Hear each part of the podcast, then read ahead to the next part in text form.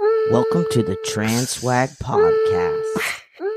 Hey guys, what's up? It is me, Kameron Trumbo, the host of TransSwag Podcast. Thank you for hitting the play button if you're watching this on YouTube, or hitting the play button if you're listening to the audio version of the show.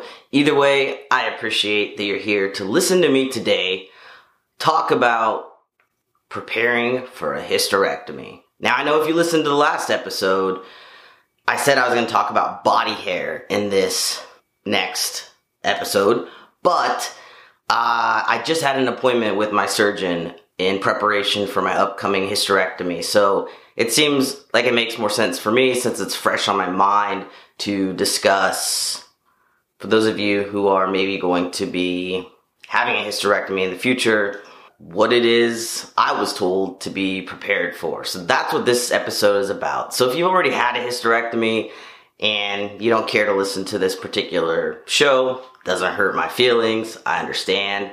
Tune in next time, I suppose. But uh, for those of you, like I said, who may be interested in learning about this, I know I was and still am because it hasn't happened yet. Um, let's just jump right in. I do want to first disclaimer that obviously different surgeons, different parts of the country and the world for that matter, may have different ways of prepping their patients. So what my surgeon, whose name is Dr. Eva Patil, Patil, I think I'm saying that right, uh, through Kaiser Permanente in Portland, Oregon, what she's saying that she wants me to do may differ from what your surgeon in the future may say. So there's that.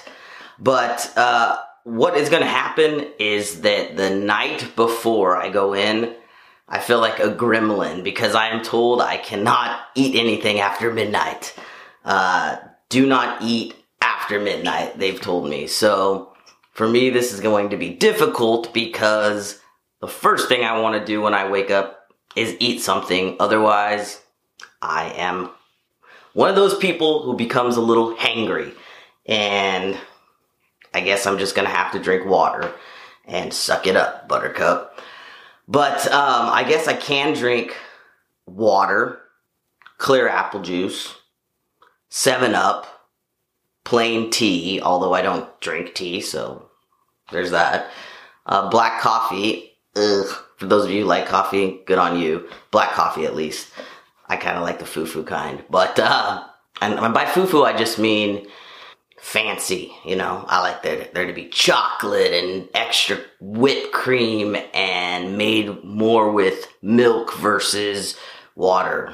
So, a spruced up version of a coffee, like a mocha, is more my liking. But I won't be able to have that the morning of my hysterectomy because apparently only black coffee if you're going to have any type of coffee. The instructions they've given is no alcohol 24 hours prior to surgery. So I'm having surgery on an Thursday afternoon at 12:30. So Wednesday at 12:30, when I'll be at work, I can't have alcohol, which is not a problem because I didn't plan to be drinking on the job uh, while I'm at work the day before. And obviously that night I wouldn't be able to consume any type of alcohol either. I'll probably just like pig out and eat like as much food as I can, knowing that in the morning I can't. Uh, I'm not a smoker, but if a person is a smoker, smokes cigarettes or vape or what have you, they say no nicotine, no cannabis, no no smoky smoky, no tobacco uh, after midnight. So that's interesting because I think if I recall correctly, like with top surgery, they didn't want you to smoke if you were a smoker for like at least a week. I want to say. I don't know. Maybe I'm maybe I'm not right about that. I do take medication uh, for ADHD, and so I generally take that in the morning with food. And since I can't eat food, I won't be able to take that uh, because, unlike some medications people take, you could just take it with water. But I I need to eat something, or it'll, it'll upset my stomach. So I will just take it the night before, um, and then take it yeah, I'll just figure it out and probably take it the night before and then the same night after surgery and then go back to my normal routine. Like somewhere in there, there's going to be, it's going to get a little screwy, but I'll get, I'll get back into my routine. Apparently, these are the medications that they've told me to hold. And if you're wondering if you are watching this video, like, why does he keep kind of glancing down? It's on my Evernote. I saved the notes on here um, to reference back, so I'm not just on here rambling too much.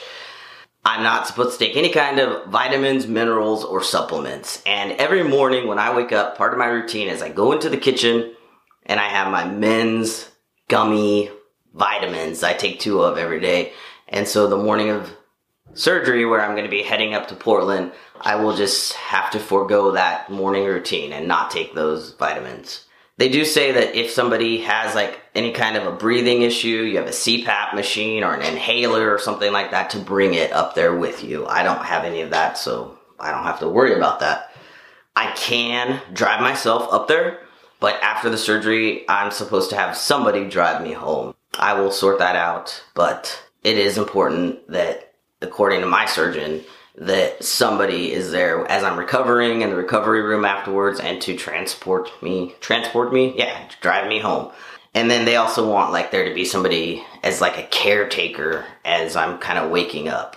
They recommended that I wear loose clothing, so I'll probably just wear like pajama pants or sweatpants up there and just like a baggy shirt. Uh, and then probably just throw on any kind of sweatshirt over top and just be comfy if I end up with any kind of like a bad cough or a fever or any kind of a cut or rash, I need to let them know. Uh, so I guess they could determine whether or not they'll continue to do the surgeon on surgery on the day that it's scheduled. This isn't an issue for me personally, but uh, for other folks who may wear some types of makeup, they say no makeup, no fragrances, so I won't be able to like put any cologne on now that I think of it, I wonder if that includes like my deodorant. I always put deodorant on before I leave the house. So if you had a hysterectomy and you know, or you work at a surgery place, or if you're just interpreting what they've told me and it says no fragrances or jewelry or body piercings, do you think fragrances includes deodorant? Uh, because I, I can't imagine going up there and not having deodorant on. But there's a fragrance to it. So I don't know. Let me know in the comments below, or reach out to me on Instagram or Twitter um, if you're not if you're not following the YouTube channel. Of course, I need to bring with me my insurance card and my ID.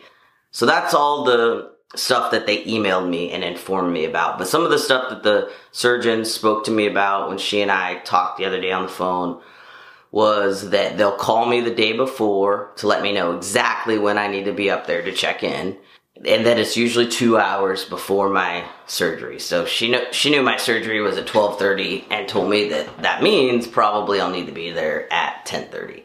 I asked her if I needed to shave like my stomach area or down in my pubic region. Uh, and she said that she has clippers, and so to not mess with shaving or anything, especially because what she doesn't want to have happen is if I were to shave and I had any kind of nicks or cuts, uh, could cause an infection. So to just be my normal fuzzy self. So I don't have to shave or anything like that. What I recalled from having top surgery was there was a certain kind of soap that I had to like wash my chest with, and I thought maybe there would be something like that to rock to use for my stomach area. But instead, I guess they have a wipe like a, I don't know, some kind of sanitary wipes that I will go pick up at the pharmacy and wipe myself. I think she said the night before, but maybe also the morning of. Uh, I'll figure that out. The other piece is I did not have any, I should knock on wood. Again, if you're not watching the YouTube video, you don't know what I'm holding unless you can guess but I just knocked on wood. It's my guitar. I didn't have any nausea feeling after my top surgery, but because I didn't know whether or not I would, I went ahead and had the, I forget what they call it, but it's a patch that you put right here under your neck, under your neck, under your ear, in the back of your neck, kind of.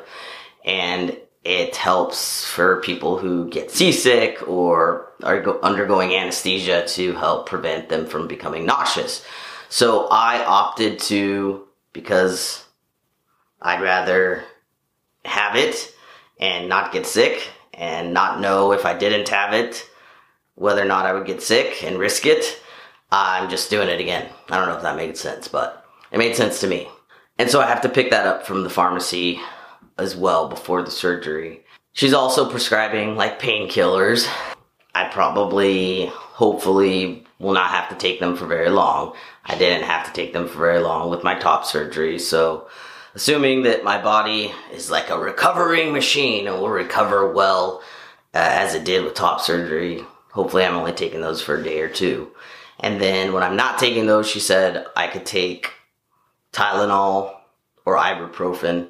I asked her about my testosterone injection because usually I take that or I inject myself Thursday nights and I'm having sur- surgery on a Thursday midday.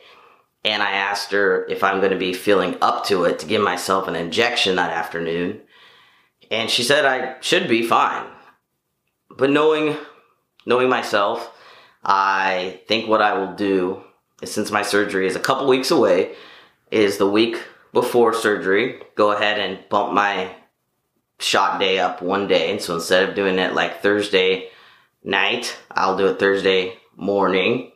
And then that next week when I have my surgery, I will do it Wednesday night. And so I don't have to worry about it at all on Thursday.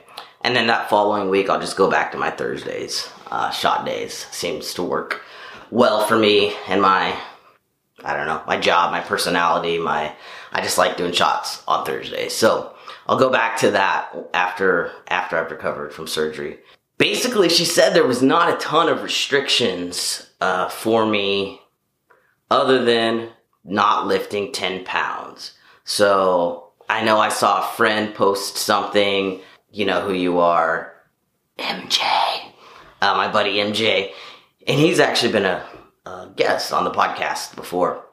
He told me that he was told that he couldn't do laundry or vacuuming or I forget what the third thing is. But basically, I jokingly said to him on Instagram, "Oh, basically all the things that I do."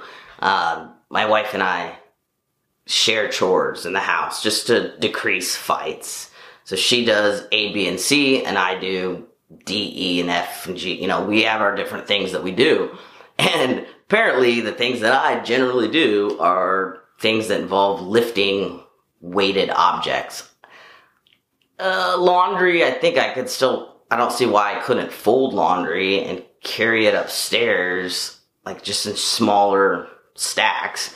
But vacuuming, you know, the Dyson, I pick it up and I carry it and move it around, so I could see why that is, I won't be able to vacuum for six to eight weeks. Oh, my wife's gonna kill me. I haven't really thought that one through.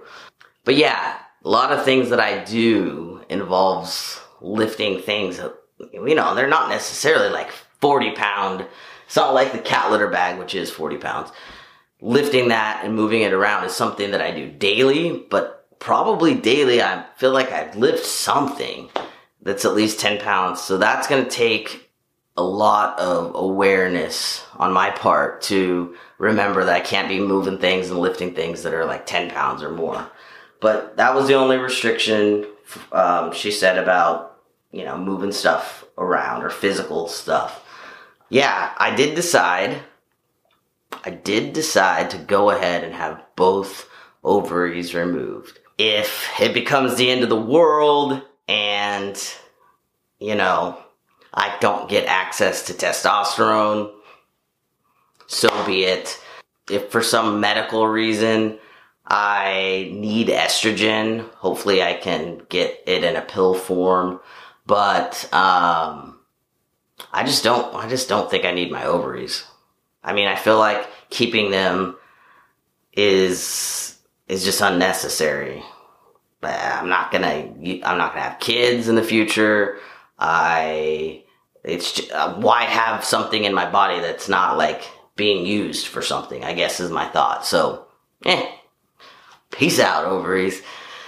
I guess I could talk a little bit about the actual procedure, although I'm not a surgeon. Uh, I just know that it's called a laparoscopic hysterectomy.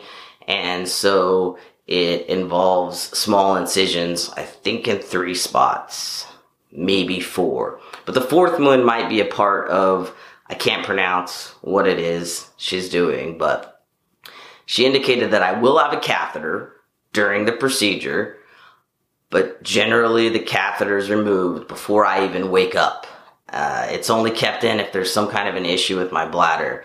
But she does a procedure in addition to the laparoscop- laparoscopic hysterectomy and that she checks into making sure the bladder's okay. I think that's the fourth incision that's closer to, um, you know, the lower lower part of my abdomen. But um, hopefully, if all goes well, I won't have to keep a catheter in and get to leave the same day. Um, that was one of the questions I had was if this is a day day surgery where I get to leave the same day or if I have to stay overnight. And she said, I do not have to stay overnight unless there was some kind of complication. So that is good. I don't want to have to stay overnight. I want to get in there, get taken out what needs to get taken out, and then head home. I did have two weeks off of, off of work approved. Honestly, I'm hoping that I only need one. I, as I mentioned before, I'm having the surgery on a Thursday. So I'm hoping that come that Friday, Saturday, Sunday, and then a whole week off of work, and then another weekend, that I might be feeling okay to go back to work on that Monday after it's been a week of recovery. If I'm not feeling up to it, I'll use another week of leave if I have to. Um, that's been approved, but I'd like to save that time for future surgeries. So we'll start with this one and see where things go from there. If you have any questions about the process after I've gone through it, or maybe even leading up to it, feel free to email me. Put my email address below. You can also always visit transwag.com. It's the website, and there's a contact Kameron form on there. I've recently added some updates to the website that I'm excited about. For those of you who have gone to the TransSwag store, transwag.com, no, transwagstore.com, and you've purchased a sweatshirt like the cool sweatshirt I'm wearing, or one of the other many designs, or stickers, or tank tops, or laptop covers, whatever you may have purchased in the past, I'm dedicating a special thank you to you. So if you don't see a picture of your name with a thanks, then let me know. Uh, email me, and I would like to put your picture up there to thank you. The whole reason I have the transwagstore.com store is so that people can go buy merchandise and the proceeds of the merchandise I then use to purchase packers or binders for people who can't afford them. And so I do giveaways on Instagram and I'm going to do more giveaways here on the podcast as well. And I will be featuring those people who win the giveaways. So like this week, earlier this week, we did a giveaway for a Packer and I announced the winner and congratulated him on Instagram. And I'll also be putting that on the website. And so if you are interested in winning something, make sure you follow at TransSwag on Instagram. And if you are interested in checking out the store, please don't hesitate to do so. Again, that's transwagstore.com. Some of you have checked out the Patreon page and we've got a couple patrons now. Woohoo! I'm super stoked. So thank you, you know who you are, who have come and been willing to give their hard earned dollar That that's it. They just were like, yeah, I, I spend a dollar. I'll just spend a dollar and help Kameron out. I super, super, super appreciate it. So thank you. Uh, when you're at the $3 level, uh, I will actually name you at the end of every podcast to give thanks. So, uh, but those of you who are willing to give a dollar, I'm still grateful and thank you. So I just talked about wanting to do more giveaways and here's what I'm thinking. The weather's getting nicer we're getting, hopefully, depending on where you're living, we're getting away from sweatshirt and jacket and coat weather, and we're getting into t-shirt weather. So, between the release of this podcast, which is going to come out Sunday, April 8th, maybe you're listening to it on the morning of Monday, April 9th, maybe you're listening to it later on. But if you're listening to it between Sunday, April 8th, 2018 and Sunday, April 22nd, 2018, you can enter to win a free TransSwag t-shirt. Any of the t-shirts from the stores and whatever size that fits you. So you get to pick the design and you get to tell me what size and I will send it to you. So you're thinking, sweet, that sounds like a good deal. How do I enter to win? Well, of course, I'm fixing to tell you that. The first thing I want you to know is that if you become a patron, you not only are entered just automatically, but your name is going to go into a hat. And I'm old school like that. Like I literally will type everyone's name, cut them out, put it in a hat or a basket of some kind and draw the name. So you're a patron, you automatically get three entrants. Entrance, three times your name goes on that sheet of paper. Sorry, I had to scratch. Your name goes on that piece of paper three. Your name will be three times in the hat. Your name will be in the hat three times if you're a patron. Then on top of that, you can enter to win other ways. You can send me a direct message on Instagram telling me, Hey, I heard your podcast or I watched your podcast and I want to enter to win the free TransSwag t-shirt.